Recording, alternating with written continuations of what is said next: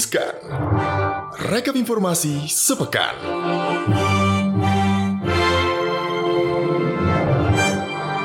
Hai, Hai, Sobat, Sobat Cuan. Cuan. Apa kabar Sobat Cuan? Jumpa lagi nih Sobat Cuan. Benar. Kita jumpa lagi Hmm. di awal tahun 2023 Setelah kita kemarin menutup tahun 2022 ya dengan recap ya Hari ini Ya. ketemu lagi dalam Riskan Rekap informasi sepekan. Yes, bareng Maria Katarina Dan Galiksan. Sobat Cuan sebelum kita akan masuk ke berita-berita hari ini ya Mungkin Sobat Cuan kita kan lagi suasananya Cuacanya juga lagi nggak bagus nih. Nanti hujan, nanti panas gitu kan ya. Nah ada beberapa yang harus dihindari nih Ketika lagi banyak petir gitu gal. Kilat-kilat dan fenomena alam ini yang terjadi pada saat musim hujan Di mana kan kita tahu nih kalau petir ini kan berawal dari awan, kemudian dia syarat bermuatan listrik negatif, tertarik dengan listrik positif di bumi. Nah aliran listrik negatif ini kemudian menuju bumi dan terkadang menyebabkan sambaran yang berbahaya. Jadi kadang kita suka dengar ada berita-berita orang kesambar petir kan. Betul, betul. Nah, James Rawlings, dosen fisika di Universitas Nottingham Trent, ini mengatakan kalau petir menyambar nih ya sobat cuan, kabel logam atau air di pipa adalah jalur ideal bagi listrik untuk menghantarkan sambaran.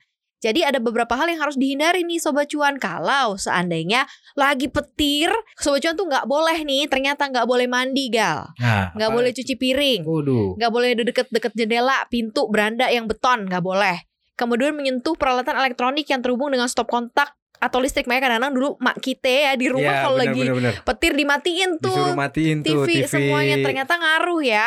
Komputer, laptop, mesin cuci listrik, laptop Ter- juga pernah ada ternyata yang secara keilmuannya beneran Iya, ada ya kayak. ternyata laptop kalau nyambung listrik kan suka ada yang koslet apa. Nah, iya benar-benar. ternyata nyambung ke situ. Terus uh, menggunakan telepon kabel ya. Jadi ini yang harus diperhatikan. Kalau kalau misalnya kita bicara terus kapan bisa melakukan aktivitas lagi? Nah, kalau uh, aman ya sekitar setengah jam lah setelah petir yang terakhir tuh baru deh boleh beraktivitas khususnya mandi nih. Ya, jadi tunggu dulu petirnya reda ya sobat cuan ya. Hmm. Nah, Gitu. Kenapa kita harus menghindari air nih Gal? Kenapa kita nggak boleh mandi sebenarnya? Karena Kenapa kita harus Kak? menghindari berada dekat atau di dalam air selama badai petir. Mandi atau cuci piring nih bisa menimbulkan resiko tersambar karena air kan penghantar listrik yang baik ya. Ya, benar Nah, benar. Pusat Pengendalian dan Pencegahan Penyakit Amerika Serikat menyatakan bahwa resiko tersambar petir melalui pipa leding lebih rendah bagi mereka yang menggunakan pipa plastik dibandingkan pipa logam. Makanya kalau di Indonesia banyak sih memang pipa plastik Pakai ya. plastik. Nah ada baiknya juga mungkin rumahnya dilengkapi dengan penangkal petir. Tapi ya itu ya sobat cuan ya. Jadi karena udaranya, cuacanya, iklimnya lagi memang nggak bagus, lagi ada pergeseran. Jadi jangan lakukan hal-hal yang agak cukup berbahaya kalau misalnya lagi hujan deras pakai petir. Jadi tersambar petir bukan berarti bis, di luar aja di dalam rumah Jadi juga rumah bisa ya. bisa ya kak. Stay ya. safe ya semuanya ya. Oke, Oke. kita berita yang pertama nih Gal. Oke ada nih, apa Gal? Berita yang pertama nih kak, nih ketika dunia resesi ternyata ada yang lagi cemerlang. Wih, apa Oh, tuh? waduh. Jadi sobat cuan ya, harga emas di awal tahun ini eh, cukup cemerlang ya harganya ya. Hmm. Nah harganya itu melonjak dan mencatatkan rekor terbaru setelah enam bulan gitu. Mm-mm. Nah ini selaras dengan pergerakan harga emas dunia. Pagi hari ini nih harga emas logam mulia nih produksi PT Aneka Tambang TBK terpantau naik. Yes. Nah harga emas di butik emas LM Geraha Dipta Pulau Gadung ukuran 1 gramnya masih meroket sebesar 7.000 menjadi 1.031.000 per batang. Mhm. Eh, dikutip dari data halaman resmi Logam Mulia, harga pembelian kembali buyback emas antam. Nah, jadi harga buyback itu harga yang digunakan ketika menjual emas kembali nih sobat Hmm. cuan. Nah, itu di- ditetapkan sebesar 934.000 per gram.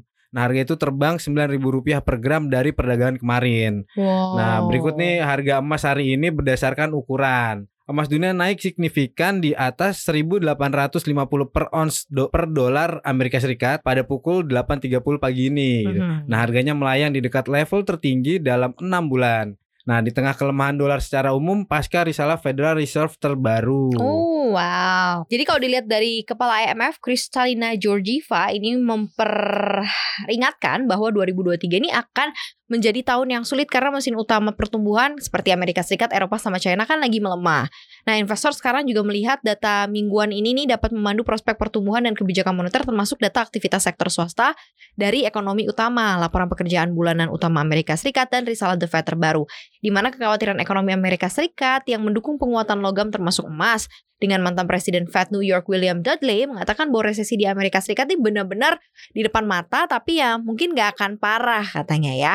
Karena kita tahu kan The Fed ini akan lebih agresif dalam upaya untuk mengekang inflasi dan William Dudley sendiri mengatakan bahwa tindakan bank sentral mengindikasikan resesi mungkin saja terjadi nih Gal. Oh gitu kak. Oke ini si Dudley juga mengatakan nih kak, uh, yang berbeda kali ini nih menurut dia ya Mhm. adalah jika kita mengalami resesi itu akan menjadi resesi yang disebabkan the Fed dan the Fed dapat juga mengakhiri resesi dengan kemudian melonggarkan kebijakan moneter. Mhm. Nah, The Fed menaikkan suku bunga tahun lalu dan telah mengatakan akan terus melanjutkan hal itu agar inflasi turun menjadi 2%. Mhm. Gitu. Nah, uh, menurut Dudley nih, saya tidak berpikir bahwa ada risiko besar dari rencana ketidakstabilan keuangan yang mendorong ekonomi ke dalam resesi yang dalam. Nah, Oke. prediksinya Dudley tentang ekonomi Amerika datang ketika survei Wall Street Journal menemukan bahwa 2 per 3 ekonom percaya bahwa resesi sudah di depan mata. Gitu deh ya. Gitu, Makanya sebenarnya wajar sih sebenarnya sobat cuan kalau sekarang akhirnya beralih lagi ke aset safe haven kayak emas ya. Ya, jadi punya betul, emas betul. sekarang di saat permintaannya mungkin juga udah mulai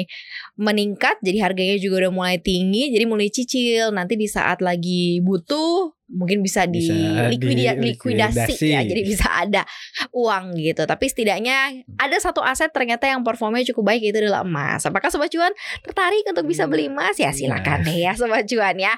Nah next nih kita ke info yang kayaknya lagi hype booming banget nih di kalangan anak-anak milenial Gen Z karena keren aja gitu loh ke mana-mana pakai Crocsicles ya. Ini tau gak sih Apa nih kak? iklannya tuh keren banget gitu karena dia bilangnya it's not Tumblr, it's Croxicle gitu. Oh. Padahal itu kan Tumblr ya, Iya, tapi iya, dia iya, bilang iya. ini bukan Tapi itu Tumblr. bukan Tumblr ya. Ya mungkin karena Tumblr juga brand ya kayaknya Iya. ya. Jadi ini botol minum kekinian nih Tumblr Croxicles tengah menjadi perbincangan warganet. Harganya kan mahal. Bayangin ya itu lumayan lah ya harganya ini lagi memang lagi jadi incaran banyak orang termasuk juga di Indonesia. Keunggulannya sih sebenarnya karena ada teknologi insulasi yang bisa membuat minuman ini dingin tetap terjaga suhunya sampai 24 jam dan minuman panas bisa di 12 jam. Croxicle ini sendiri nih ternyata dibuat oleh Ben Hewitt nih bermitra dengan pengusaha Eric Miller dan Stephen dan Steven Brunner. Ide membuat botol minuman teknologi insulasi ini muncul dari kecintaan Hewitt pada anggur putih. Kan dia tahu nih dia eksperimen nih Gal Hmm. mencari metode pendinginan yang efektif daripada ember stainless kan kalau misal wine ngedingininnya pakai ember Iya betul. pakai es batu, kan Betul, atau wine betul. chiller. Nah, mengutip NBC News di tahun 2010 Hewitt ternyata mendirikan toko nih di garasinya. Dia buka bungkus gel yang dibeli di toko kelontong, kemudian nuang isinya ke dalam tabung reaksi plastik, menempelkan gabus karet di atasnya dan masuk dimasukin ke dalam freezer. Nah, eksperimen sederhana itu ternyata kok berhasil ya. Hewitt menunjukkan kreasinya kepada Brunner, mantan rekannya, lalu Brunner bilang, "Oh, ternyata eh, produknya bisa jadi seperti eh, jadi pendingin gitu ya." Lalu Brunner bilang katanya ke Hewitt, tolong ubah lagi deh produknya biar bisa jadi crystal S. Dan Hewitt mengikuti saran tersebut dan akhirnya terus eh, dicari lah gitu ya sosok, yang bisa mengaplikasikannya termasuk salah seorang eh, desainer atau mendesain ulang dan mengkoordinasikan manufaktur di eh, bersama dengan orang engine engineers di China gitu gal. Mm, Nah, ini sobat cuan nih jadi eh, melihat adanya peluang nih si Hewitt ini dan mitranya menginvestasikan dana pribadinya dalam jumlah yang tidak diungkapkan dalam bisnis bersama dengan Hmm. modal awal dari seorang teman investor. Nah, selain itu mereka juga ngambil kredit usaha ke bank. Croxicle pun mulai memasuki pasar sekitar 9 bulan setelah Hewitt membuatnya. Nah, lebih dari satu juta botol telah terjual dan perusahaan mencapai profitabilitas di tahun pertama. Nah, kini Croxicle sudah tersedia di sekitar 4.000 toko di Amerika Serikat Uh. dan di 10 negara lainnya. Ini termasuk di Indonesia udah ada belum nih? Kak? ada, Udah ada ya? ada, ada. Gitu. Produk yang dijual di beragam ya karena ada botol minum, ada mug, kemudian Croxicle juga menjual cooler bag, ada sedotan, ada peralatan bar macam-macam deh. Harganya tuh mulai dari 600 ribu dan target pasarnya tuh sebenarnya adalah menyasar usia 35 sampai 50 tahun wanita. wanita Karena ya. emang cover atau bentuknya tuh lucu-lucu. Lucu ya kak ya. Jadi ada yang warnanya pink, ada silver, ada rainbow, bagus deh. Gue sih personal sih, setiap personal gue sih pengen punya sih ya. Ada yang mau ngirimin mungkin buat Maria. Crossicles ya, keren Yap, sih yap, keren, kekinian. keren. Tapi memang kalau dari secara fungsinya Hmm. worth it. Jadi lo bisa tetap simpen air dingin lo kalau lo memang kebiasaan minum air dingin Betul. selama 24 jam. Dan di air panas juga bisa Air panas ya. juga 12 jam. Jadi kita kalau bawa teh dari rumah anget ya Mhm. sampai kantor dua jam perjalanan masih anget Iya. gitu ya sampai berapa jam ke depannya Betul, ke depannya lagi juga masih anget Apalagi lagi musim dingin ya. Benar Musim ya hujan. kan? musim dingin keluar salju dong Iya. gitu deh sobat cuan seru kan nah ini yang lebih seru lagi sebenarnya ini bener-bener nih kak. Ini lagi ramai banget nih sobat cuan nih. Ini salah satu syarat gue kalau mau cari perumahan adalah selain aman ya, kemudian terintegrasi. Jadi ada pos keamanannya terdiri dari CCTV, harus terhindar dari komplotan orang bermain lato. Lato-lato. Berisik tahu. Iya, iya, iya, iya. Kotak ya. Nah, ini lagi viral banget karena Nah. ini sebenarnya permainan tradisional yang terdiri dari dua buah bola kecil padat diikat kan. Kemudian nggak tahu deh kotak letok latak letok gitu ya. Jadi ada suara yang dihasilkan karena dua bola itu bertabrakan. Dan ini tuh jadi membuat menjadi melejit karena marketplace pada jualan semuanya ya. Tokopedia juga jualan karena di Tokopedia aja bahkan lato-lato ini melonjak sampai 57 kali lipat pada saat pergantian tahun. Jadi Waduh. bukan trompet lagi yang dicari lato-lato. Lato-lato ya. Jadi tahun baruan bunyinya nggak pret-pret gitu ya. Tok-tok-tok ya. Ah, Tapi sobat cuan nih tahu nggak nih kalau misalnya asal usul lato-lato tuh dari mana sih? Dari mana, Nah, coba? gitu. Jadi ini kita kasih infonya nih ya. Ah, Mengutip detik Sulsel, kata lato itu sebetulnya merupakan bahasa Makassar yang berarti bunyi yang dikeluarkan dari dua benda yang berbenturan. Oke. Nah, kata ini kemudian digunakan oleh masyarakat Makassar untuk menamai permainan Clackers Ball yang kembali booming di Makassar. Nah, dosen sastra daerah Bugis Makassar dari Universitas Hasanuddin atau Unhas, Dr. Firman Saleh menjelaskan orang Makassar menyebutnya lato-lato karena permainan tersebut menimbulkan suara ketukan. Hmm. Nah, sementara pengulangan kata lato menggambarkan bunyi yang berulang dari permainan tersebut. gitu. Gitu, sobat Jadi cuan. lato-lato karena tak letak lato lato ya. lato gitu ya. Ya enjoy ya karena memang udah sampai ke semua media sosial bahkan membuat tutorial Iya, bermain Betul, lato-lato betul. ya. Ada Anak yang- lo minta nggak? Anak gue minta kan, waktu lagi bener-bener rame itu kan. Sekarang udah punya. Sekarang punya. Jadi lo juga ikutan. Jadi akhirnya kalau pulang udah tak tok tak tok gitu ya kan. Enjoy aja sobat Jones Hmm. lagi masih booming ya dan harus melalui fase itu jadi ada memorinya. Oh ini lato-lato gitu ya.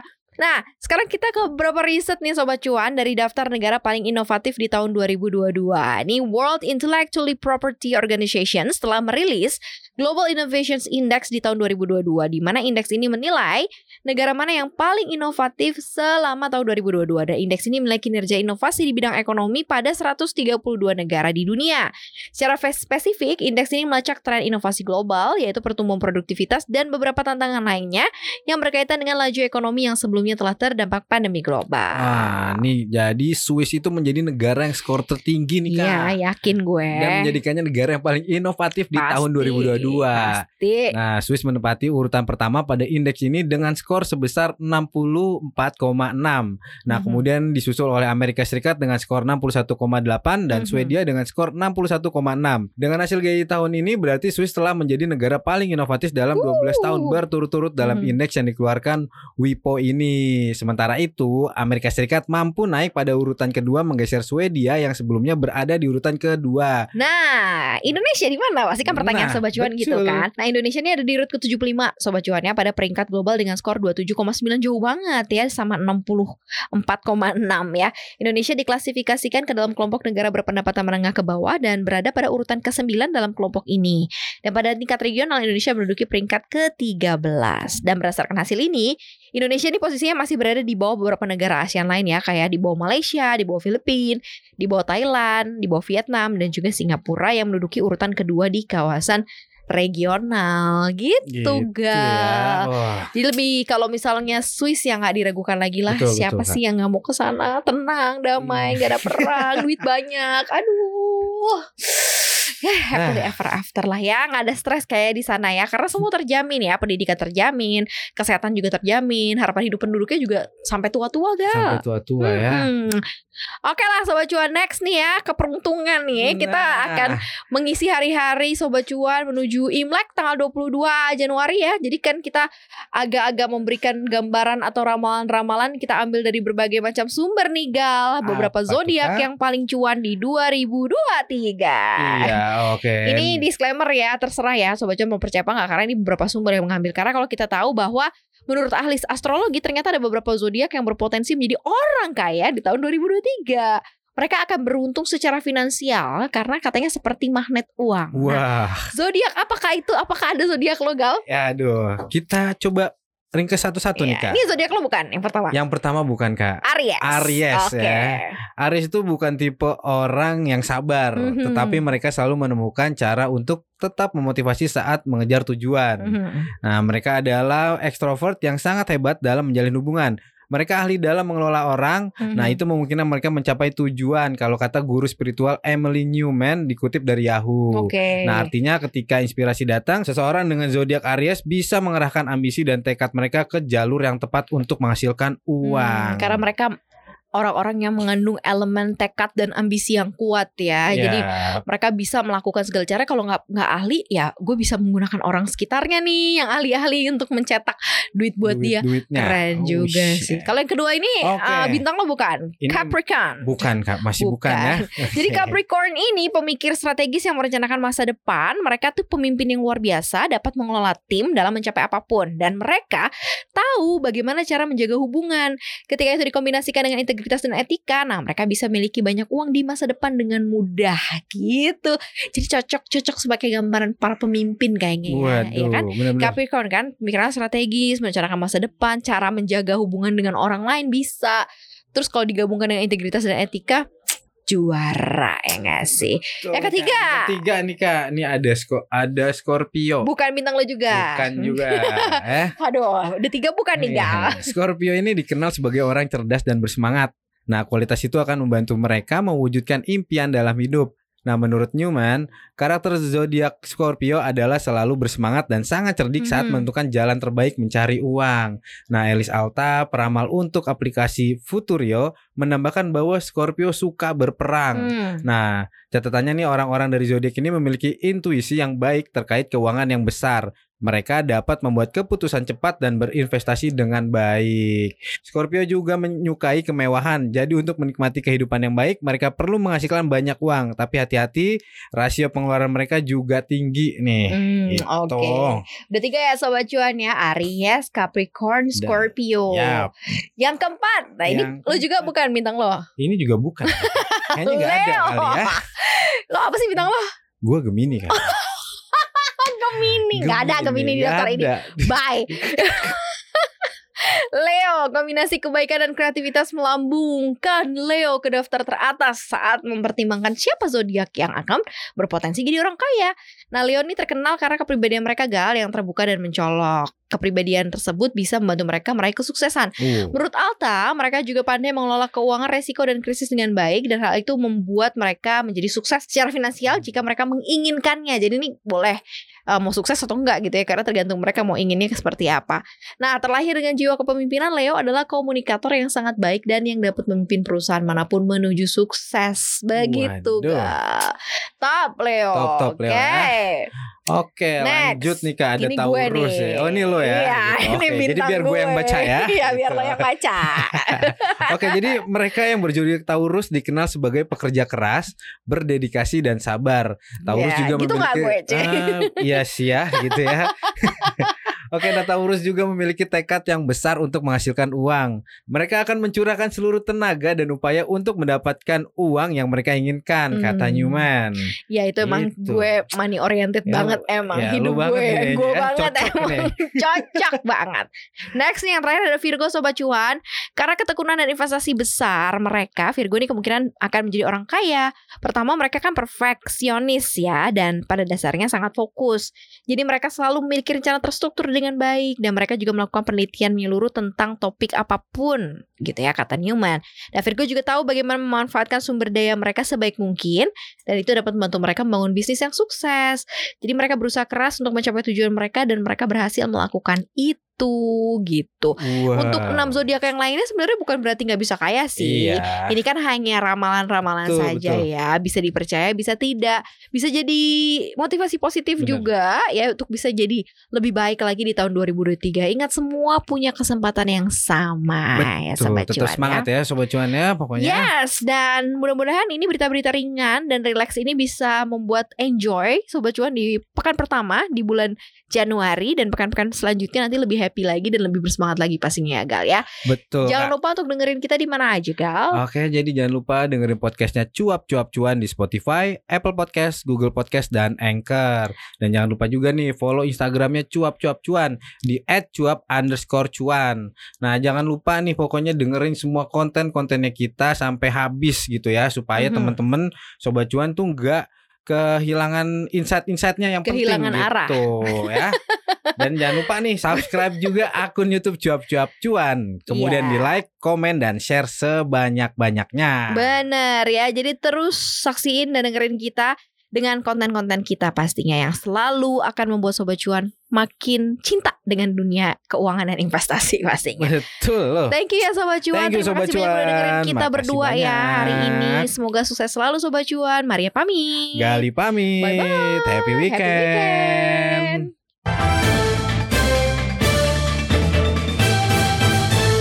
Riskan. Rekap informasi sepekan.